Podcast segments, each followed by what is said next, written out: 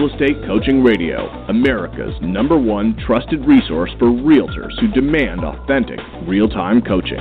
Starring award winning real estate coaches Tim and Julie Harris. Get ready for unfiltered, full strength honesty about what is truly working to get you into action and make you money in this new real estate boom. Now to our hosts, Tim and Julie Harris. We're joined today by Louise Phillips Forbes. For more than 27 years, Louise has been an industry leader in the New York City real estate market. With career sales in excess of $2.5 billion, she's considered one of the elite power brokers in Manhattan. A four time winner of Halstead Properties' Esteemed Broker of the Year award in the Park Avenue office, Louise has also been acknowledged as the number one listing broker company wide She's developed a significant following among developers, homebuyers, and sellers throughout Manhattan. From the Upper West Side and Upper East Side to the West Village, Tribeca, and Wall Street, she proudly serves prominent New Yorkers. When Louise isn't negotiating deals, she enjoys life as a wife and hockey mom to her two sons. She loves spinning, surfing with the family at Montauk, and supporting the arts by serving on multiple boards. Now, Let's welcome Louise to the call as we join our host, Tim Harris. Hey, Louise. Thanks for being my co host today. You and I were talking a little bit prior to the start of the show.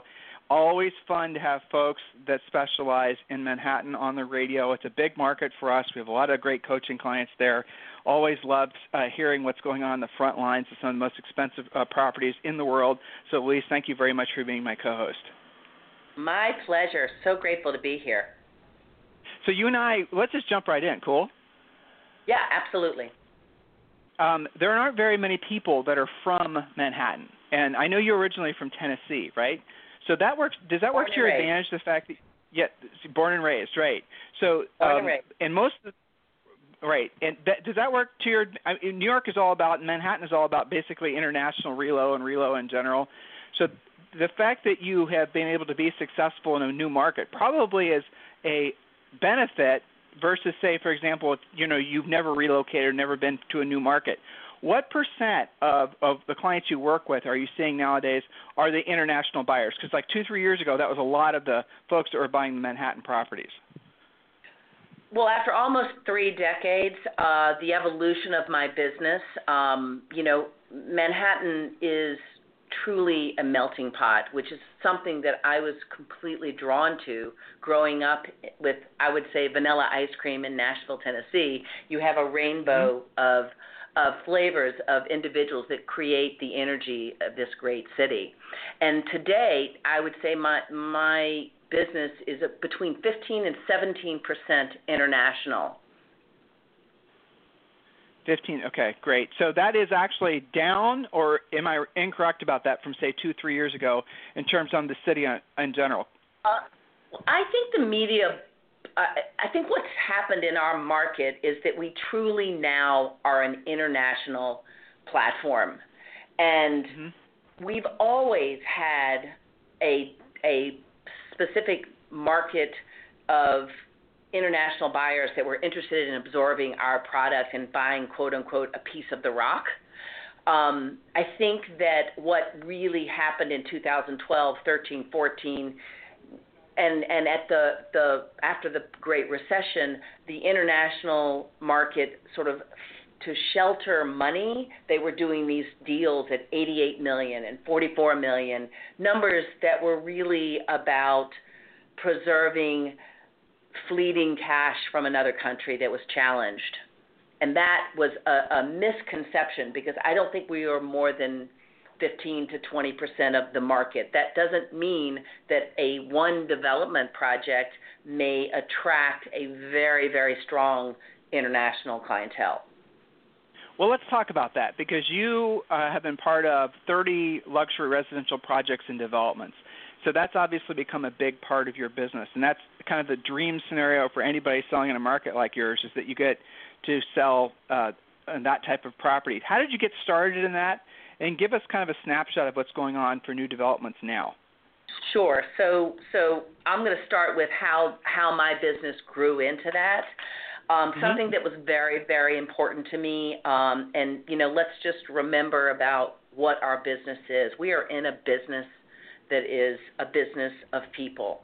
And so I did not want to deviate from a massive development project that would be a three year selling cycle where I do the same thing over and over and over. As an entrepreneur, one of the great things that we get to do is that no day is ever the same.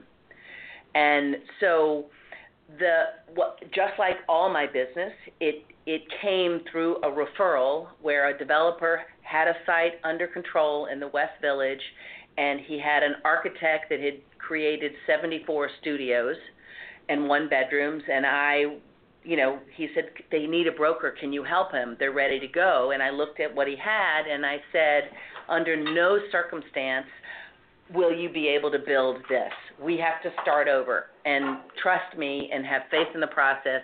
We ended up building 22 three bedrooms and two bedrooms, and we sold them off of floor plans twice as much money than what they were slated to sell when he was trying to figure it out himself.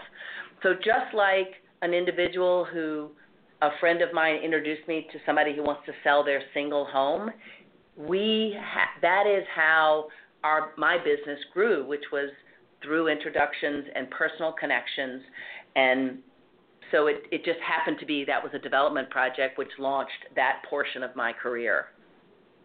So we have a um, a lot of coaching clients, like I said, in the city, and we have a lot of coaching clients around the country that are interested in getting in developments. And I've always suggested to them that when they're approaching developers, they can't just go there as a listing agent. They have to almost look at themselves as a partner and bring more value than just their ability to, you know, maybe initiate a sale and put it in the MLS. And that sounds exactly like what you're doing. You're you're almost entering into these relationships with the idea that okay, Mr. Seller or Mr. Developer, this might be where you're missing the market. Am I overstating it, or help the listeners understand like why why a developer chooses you? Because you're incredibly successful sure, at that. Sure, sure. Listen, uh, why a developer chooses me is actually going to be quite similar to why a seller, an individual seller. And if you, I think the the things that new brokers and even myself, the most important asset you have is yourself, and having faith in who you are and carrying yourself with the integrity. I mean, I come from a philosophy where I personally don't feel like I'm a salesperson. I'm an educator. That is my role. I'm an educator for my developer. I'm an educator for my sellers, my buyers. I'm also a connector.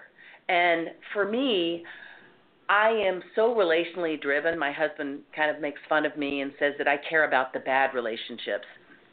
And and the truth is is that I have entrenched myself in so every one of my developers' lives, personally, professionally, that I'm one-stop shop. I they would not make a decision without me. They say, "Hey, I'm about to put an offer in on this. What can I get?" I've stepped I've gone and seen one piece of one apartment of a 50 unit building and sat at a restaurant on a paper napkin with my with my um with my developer literally trying to figure out what I can get for those apartments. And he's shook hands on a 50 or 80 million dollar decision 10 minutes later. That still freaks me out. And it's establishing the trust. It's knowing your inventory. It's building a team of people that can help be of service to execute on what your vision is.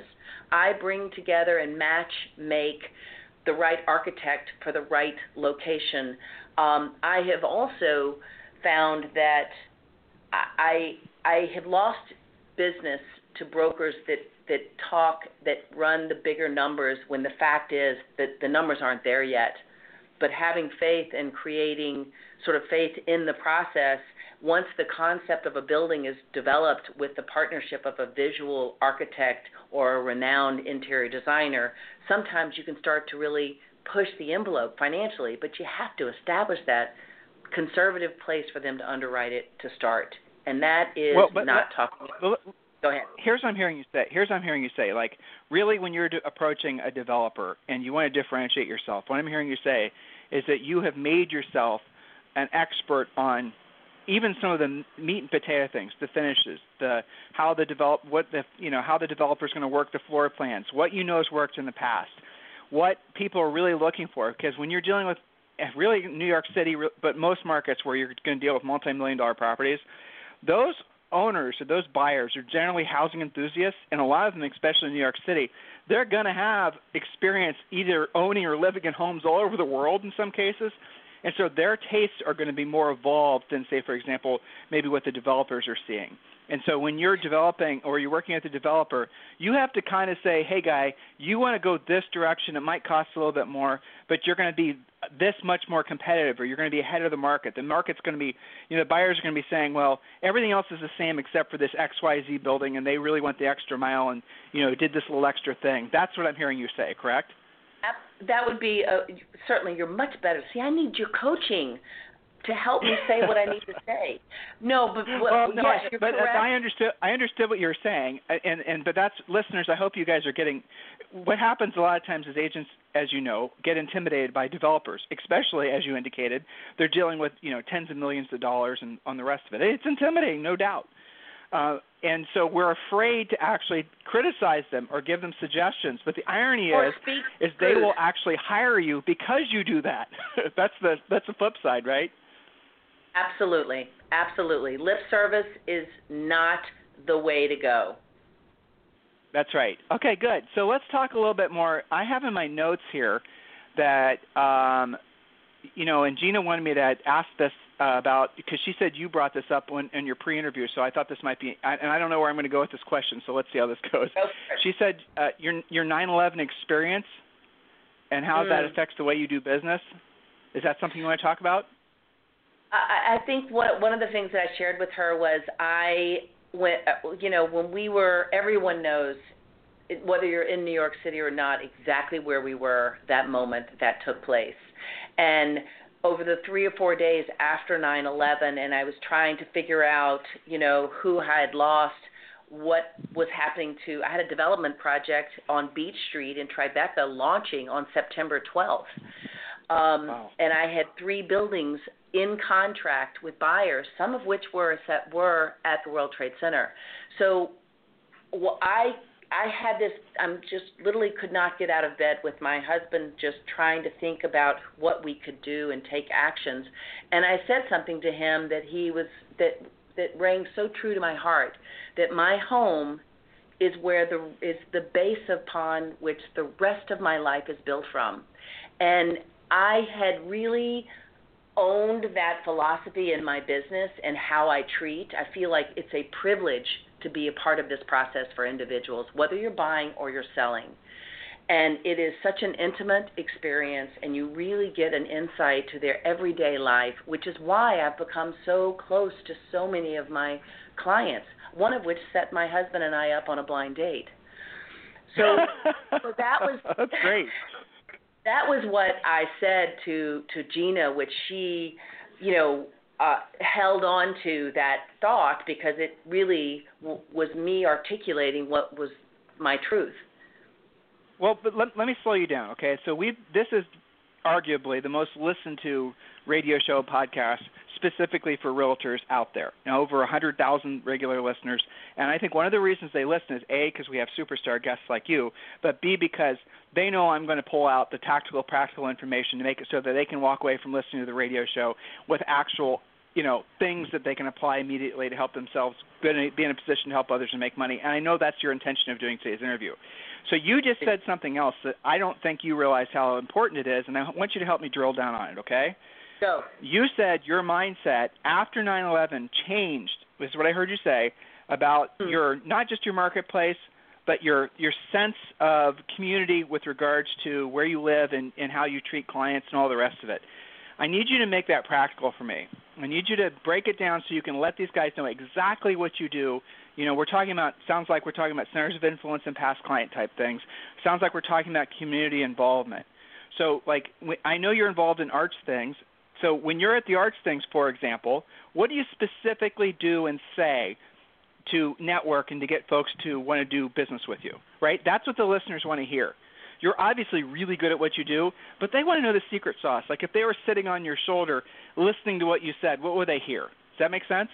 Got it. Yes, absolutely. I'm going to start. I'm just going to tr- backtrack just a, a smidgen because when I moved sure. here, I moved to be a dancer. I had zero Rolodex. So for the new agents that are listening, you don't need to have a Rolodex. You know, I looked at my own life and I, you know, and I recommend we all look into your own life and you network within your own sphere of influence. I, again, when I say my home is the base upon the rest of my life, uh, my community, my children's school, Soul Cycle, I'm an avid spinner. I connect with all those people I work out with, and I actually execute a tremendous amount of business, but that's not really my intention. My intention is to be a part of a community. One of the things that I love. Okay Look, Louise, let's you you just said something genius, and I don't want it to get by the listeners, and I want to make sure that we make it really clear. You guys, listen to what she just said. She said, "Do what you love doing, and just be yourself while you're doing it." And naturally and organically, real estate will come up as a topic. She is involved in the arts. You know, we talk a lot on the radio show how we used to when Julie and I sold real estate. Julie's a you know she was a professional musician and played in orchestras. We get business from that. So when you do what you love doing around people that also have the same passion and interest, you're naturally and organically going to feel comfortable. It's not like you're going to be a fish out of water. And real estate, especially in Manhattan, is always a conversation topic. And then it takes like no time whatsoever for the all the gals and well, I'm sure guys too in the spin class, to all of a sudden seeing Louise as the real estate lady, and they're going to ask her after the class, and they're going to go up and ask her questions. And so Absolutely. when you guys put Absolutely. right but that's and, the practical and, takeaway from. Yeah, go ahead. Sorry. It is practical, but you know, it, it doesn't. It could be my son's hockey team. It could be my son's mm-hmm. school. It could be church. It could be, you know, I eat, live, and breathe real estate. But most of all, I live my life with and for my family.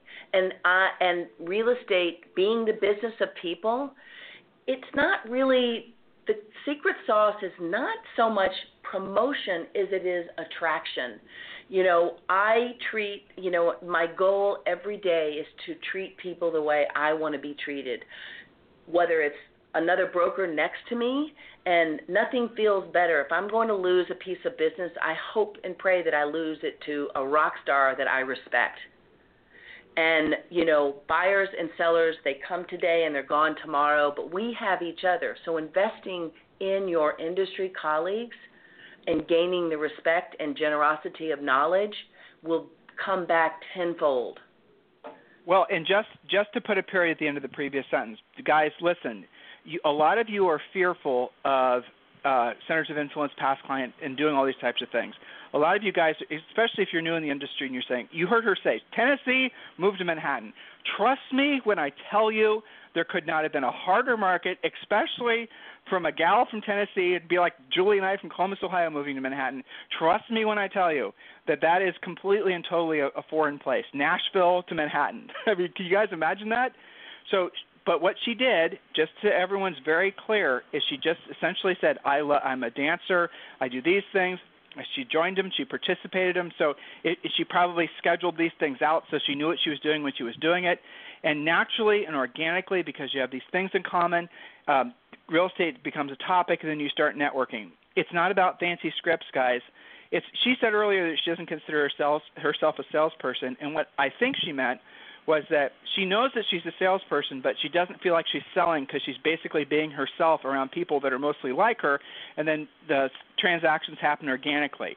So when you're at your spin class or you're at, you know, Julie and I used to do, and we still do, volunteer things for French Bulldog Rescue and things like that. When you do stuff like that, you actually, you know, real estate just comes up. It just becomes a topic. It's not something you have to force. It's a natural, organic conversation. It's so easy. So it's not about fancy scripts, guys. It's not about putting yourself in situations where you feel uncomfortable. It's just about being yourself around people that have common interests, and that makes the biggest difference. So just you know, don't think it's about you know verbal jujitsu. It's not. It's just about being yourself, doing what you already have some interest in. Um, so let's let's dig it dig a little bit deeper here. Um, we talked a lot about like lead generation. That's something everyone's always always always super interested in if you could only do three things, Louise, for lead generation, and I'm going to even make your I'm going to make this question harder, and you are a new agent, brand new, you know, back get off the bus from Nashville, maybe you flew, I don't know, and you can only do three things for lead generation. What would they be? Well, first thing I would do would be the same thing that I said, which is networking within my own sphere of influence. And it may only be a bunch of dancers that, you know, model and cater and etc. But I, I that would be my first action. My second action w- was and still would be today is knowledge is power. Know my market, and oh, that oh, yeah. is, that would be you know, I did not know anybody. I listen. I, close your eyes and have a vision. In 1988, I had a unitard on, prairie skirt, cowboy boots, and I was doing no fee re- rentals on a hundred, you know, up in Harlem. So, and I made $8,400 my first year. Um, thank goodness there was progression there. But the the first thing that I did was I didn't try to hide my southern accent. I made I didn't have a lot of money. I made homemade banana bread for the doorman at Christmas at certain buildings. I and then when they had somebody ask for apartments, they would give my card to people. So it's it's acts of kindness that are not self-serving. It's being yourself. I can't keep that is something. So the second, the third and final thing would be probably um, I did and I still do to t- I did and I still do today send out a to everyone that I know. It's probably uh, seven thousand every quarter. I send out a bullet updating the market, and I touch those people that I have tried to sell apartments to and that I have sold apartments to every quarter. And that and I designed it very purposefully to look like an invitation to a party. And I just have three little bullets and then a close. And well, okay, hold on. Hold on. I got that's another good idea. So invitation looks like a party. You're gonna have to give more information on that. so I mean, this was literally uh, I've been doing this since I got engaged. So when I got engaged, and I and imagine I have a lot of buildings that my name Louise Phillips was across these buildings, and then I added Forbes to it in 2002. I thought this is how I wanted to sort of rebrand my Louise Phillips Forbes. And um, so I I put these cards together that were square, different size, not as traditional, and I used the color of the season. So fall would be a rusted orange, winter would be a silver blue, spring would be orange, and the summer would be yellow. I'm just making these colors up, but right, um, right. and then and I would put translucent, you know, envelopes, and I would try to put my initial at the bottom of this printed card. Sometimes that gets lost in the shuffle because you can only do so much and you have to let go. But I touched I kept people informed, which they appreciated. It wasn't a whole dissertation of information that gets that gets too bur- you know too burdened down to even read. Well, so here's the, the obviously that idea really works. That's something uh, we suggest to coaching clients as well, and and it works especially good. Or I mean, really, it works any time of year. You've proven that. But during the holidays, it works really good. And if your guys are trying to get any card or direct mail piece opened, make it look like an invitation. Now, you and where do I get this? It sounds really expensive. Blah blah blah. It's not that expensive, but you just have to be creative. Don't know if this company's still around. They probably are. It's called Paper Plus so you can go to their website, you can go to their stores, and you can buy all this stuff. It's where printers go to buy cardstock, and then you can have stuff professionally printed. And like if you're doing, like if Louise, I'm sure she's done this. When you're doing a, an open house at a really nice unit and a really nice building, if you just do what every other realtor's doing, you know, you just maybe do a postcard or you just do a bunch of signs and you you know hammer the building, you know, mail all the buildings around. No one's going to show up. But if you because they're not, they're just going to see it as junk mail. They're not even going to acknowledge it. But if you mail them something that looks like an invitation, you know, an invitation with a a self-affixed stamp, it doesn't have a metered stamp, you don't have a broker's, you know, you it looks like a real invitation to something. and then they're going to open it, and then they're going to see that Louise Forbes is doing this, uh, you know, special open house at 123 Park Place, and it's going to have, you know, this little whatever, whatever things that they're going to want to attend, and then they show up, and then you basically sell units, and you get the word out that you're somebody that goes the extra mile and really does a fantastic job for your sellers. Guys, generally speaking, the difference between a mega agent like Louise and the difference between everybody else she isn't doing it's not a hundred percent difference it's ten percent difference. It's these little types of things that we're talking about. It's that like she doesn't just do the spinning class. She'll go out and do like four or five other things too that she loves and has passion for thus having more impact on more people. It's the little tiny things. And if you guys just put ten percent more effort in virtually everything you do trust me all those little ten percent amounts will change your life. And uh really she's a, a testament to that. So what other like if you had to say, if there's a new agent that called you after today's interview, which might very well happen, um, and they're asking you, so I want to get started in a, you know, we talked about the thing, things you do for lead generation. So those are the things that have worked for you. What would be some things that you would suggest, say like two or three things that you would suggest agents avoid uh, doing, or things that maybe mistakes that you've made that you want to help other people avoid?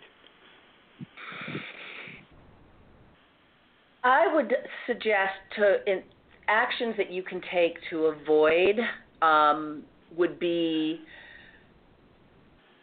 for myself, I have to remind myself to not overschedule myself and to hmm. um, let me think about that, Tim, because I don't want to. I, I really want to think about what actions.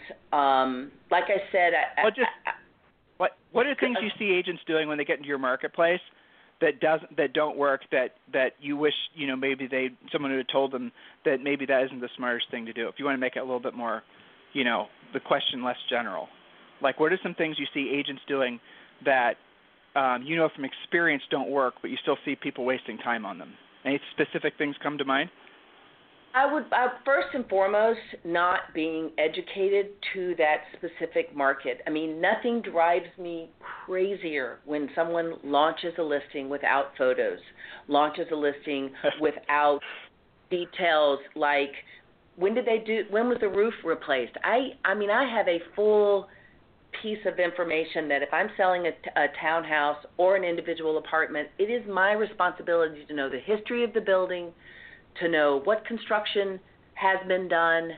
I make it my business, and I it's very um, unimpressive when my client, my customer, my buyer comes to an apartment and says, "Do the wood burning fireplaces work?" Um, I don't know. Let me confirm that. I'll get back to you. Yeah, I absolutely completely agree. And you you said this earlier too, and it's really important. Not just know the product that you're selling. That just seems like everyone should be doing, but certainly not very many agents actually do take the time to know the product. But also know the marketplace, know the direction, know what's selling, know the price ranges, know why you know this one sold for this per square foot and this one sold for that. Know it like the back of your hand. New agents out there, and this, you know, the problem is, is when when we start to get a little bit more successful, we get complacent and we start basically falling behind in market knowledge but having market knowledge of knowing exactly what's happening, especially in an incredible market like Manhattan, that is really gives you an unfair advantage when you're up you're talking to sellers or buyers because when you're in line at Starbucks or whatever and someone's asking you a specific question, dude, you you have it down. They're going to remember that you have that level of expertise. Yeah, that makes a huge difference. Make... I'm glad you mentioned that again and again because that really is important. And I'm, I want to make a suggestion to all new and seasoned brokers that are listening. I found it imperative, and it's a part of everybody on my team, our business practice. When we are asked to come in and look at a, a, a, an apartment to list or a home to list, I do an extensive analysis that is not just a bunch of listings and links put together. I put together price per square foot and I try to analyze what was what renovation needed to be done. If I have it's the active comps, but it's also the contract signed and what that contract signed price is, which is an opportunity for us to be in touch with one another. So I have built a huge um, I have gained a great reputation of being really generous with my knowledge um, where people will call me, Louise, did you hear what what's her name got for that townhouse? She doesn't want to share the price for me. And quite frankly, that person told me what it is. I will share it with them because what goes around comes around, and we should want to do anything and everything to make each other soar and look successful and smart and on our game because when you're sitting in front of the negotiation tape the negotiating table and there are multiple bids that broker is going to remember that thoughtful act of kindness that you gave. Lastly oh, that, but that's one of the that's well just not to interrupt you but that really again yeah. these are these are things that you guys have been exposed to. And you know here you're hearing it from a gal who sold you know over two billion dollars worth of real estate. You might want to be listening to what she's saying. Um, because it really is true. This is how you have longevity in a career. This is how basically you earn literally millions of dollars in personal income by having this mindset. So often, especially you new guys, you guys come into the marketplace and you have this bull in the china shop mentality. And that's not you might get some deals and you might, you know, win some things you wouldn't have otherwise won because of the fact you had that mindset. But longevity is going to be a challenge because the other agents are going to avoid you. They're going to avoid your listings. They're going to avoid just it's not the way to build relationships. And now that's this is again I keep saying this, but it's true. When you live in a little microcosm like Manhattan, and some of you guys sell in these little areas, you know, that are very uh, you know, they're they're big, they're thousands of people, millions of people, but they're actually really small villages like Manhattan. You you live and die by your reputation in the community. Your relationships with these agents, they can go decades and decades and decades. The buyers and sellers, you know, they come and go. So just be considering how you treat other people, and you know sometimes you guys see these things, especially like some of our coaching clients and our superstars are on like selling New York and you know million dollar listing and all that, and you see them having these knockdown. Guys, that's for the cameras. That's just you know made up drama. Some of it's real, of course, but you know the reality of it is is you're successful when you have the mindset like Louise does. Hopefully, I didn't uh, make you forget your third point. no, no. Well, I wanted to just say a couple of other things that so once you've done this full analysis and you've taken this painstaking time to dial for information because you can't really email and say what did you what are you in contract for? They're not going to they don't want to answer it in writing. So you have to actually get them on the phone. That that document that you give your seller which by the way is one of the most crucial assets that you will have because pricing is everything in a market that has sort of some uncertainty going on then mm-hmm. what happens to be that piece of that that asset that I've created for the seller sometimes we don't we don't get to invite who's going to bring the right buyer. Sometimes there's an agent that is representing their sister and they've been in the business for 12 minutes. And I can t- treat them with great respect and lead them to help educate and broker. And I say, let's broker this together. Let me share my information I have so you can be really informed for your buyer. And you right. will look, they will look great. So I say, listen, this house across the street is in contract for fourteen eighty five a foot. We're asking fourteen sixty six. I do not expect having to negotiate. But listen, everything's about timing. What what else can I get for you? And that yep first of all, it's disarming to them, and they then are aligned to try. There's an element of trust, and well, you're educating. You're educating them. You're helping. You're doing essentially their you know, we can't assume that the buyer's agents are going to go and do the cost per square foot and know the market as well as you do because it's your listing. And what you're doing without offending them, without basically getting into an ego battle with them, is you're nicely and kindly, with a lot of class, obviously, giving them information that they'll present back to their buyers. And you know that will hopefully help them make a sale because it's the buyers too. They're you know they're ultimately the ones that are signing the contract. You, you mentioned something there. Uh, uh, market, New York, Manhattan. Um, a lot of uncertainty, especially in the upper end stuff. It's really, really changed noticeably in the past 18 months. What do you see happening? What's selling? What's not? For the fellow agents that are trying to, you know, basically follow in your footsteps in your marketplace, what do you see happening in the marketplace over the next, say, 90 days, six months? Uh, I think that the closer we get to the election, and once we get the election behind us, I think there is already in this third quarter a level of confidence that the first two quarters of 2016 created a pause button. We had, and let mm-hmm. me just remind you what January brought us. It brought us an uncertainty in China. It brought us a tremendous amount of volatility in our stock market. It brought us terrorism, both domestically and internationally, with some vigor. And this crazy presidential campaign process that we've been all living um, every day, which was not a very, you know, confident. Uh, I, I wasn't it's not confidence confident. inspiring. No, it's but definitely not I will confidence tell you, inspiring. Yeah.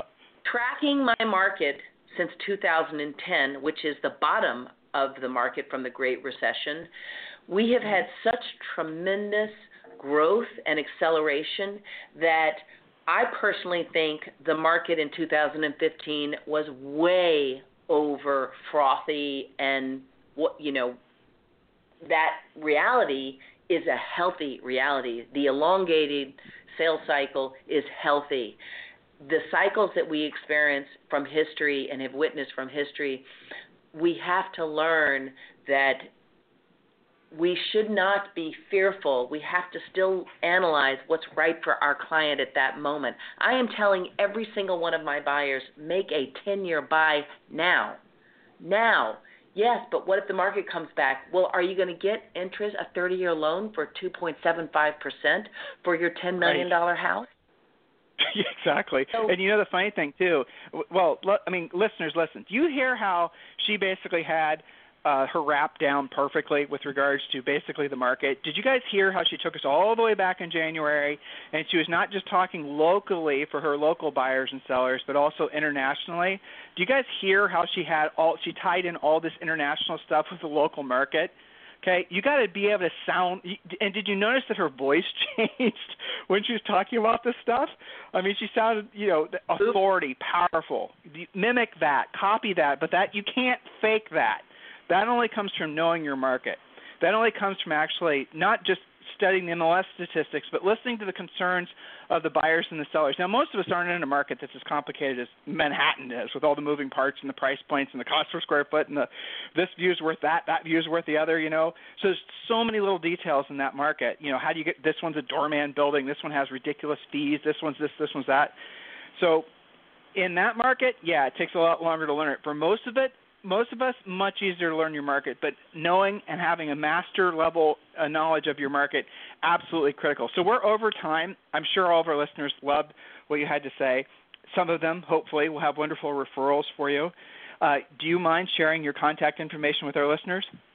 My pleasure. First of all, my website is www.louisephillipsforbes.com, and I my email is lphillips at Halstead, H A L S T E A D dot com.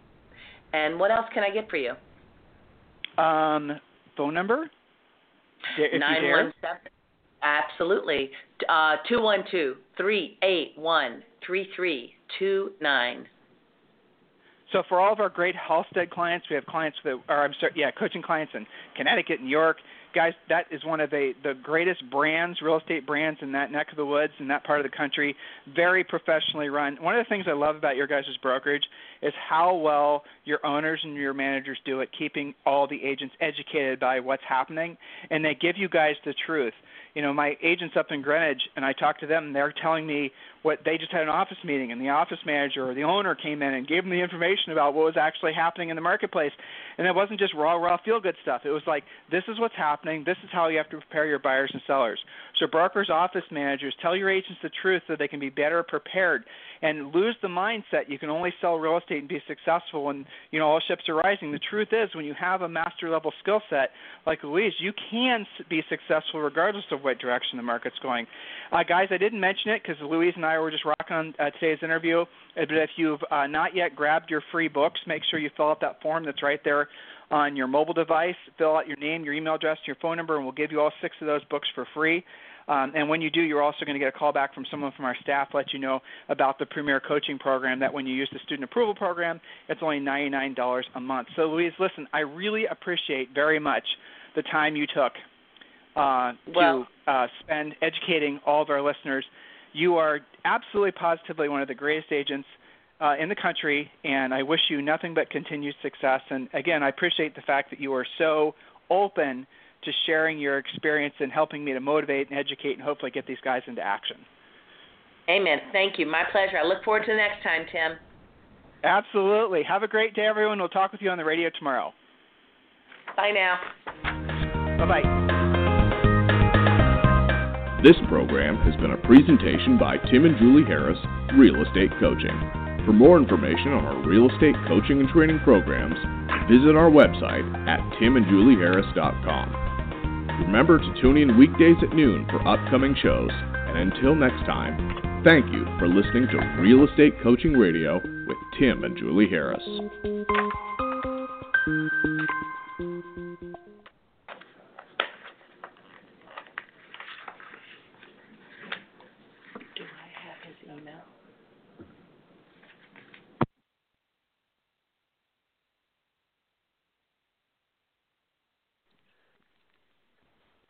This podcast is a part of the C Suite Radio Network. For more top business podcasts, visit c-suiteradio.com.